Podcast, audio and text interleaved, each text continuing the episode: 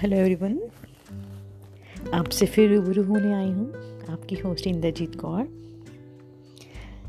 फिर एक नई कहानी लेकर, फिर एक नया फसाना लेकर, जी ले अभी के माध्यम से। वक्त कहते हैं, वक्त वक्त की बात होती है। कहते हैं वक्त की कदर करनी चाहिए।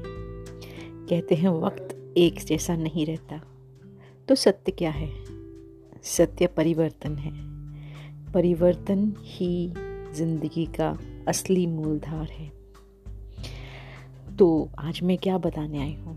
आज मैं बताने आई हूँ कि वक्त और कदर, इन दोनों में अजीब रिश्ता है। आप जिसकी कदर करते हैं वो अपना वक्त नहीं देते, और जिसे आप अपना वक्त देते हैं वो आपकी कदर नहीं करते।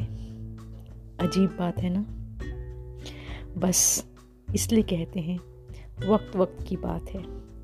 जो कल रंग थे आज वो दाग हैं। तो वक्त एक सा नहीं रहता, परिवर्तन ही आज है। अपना ख्याल रखिएगा।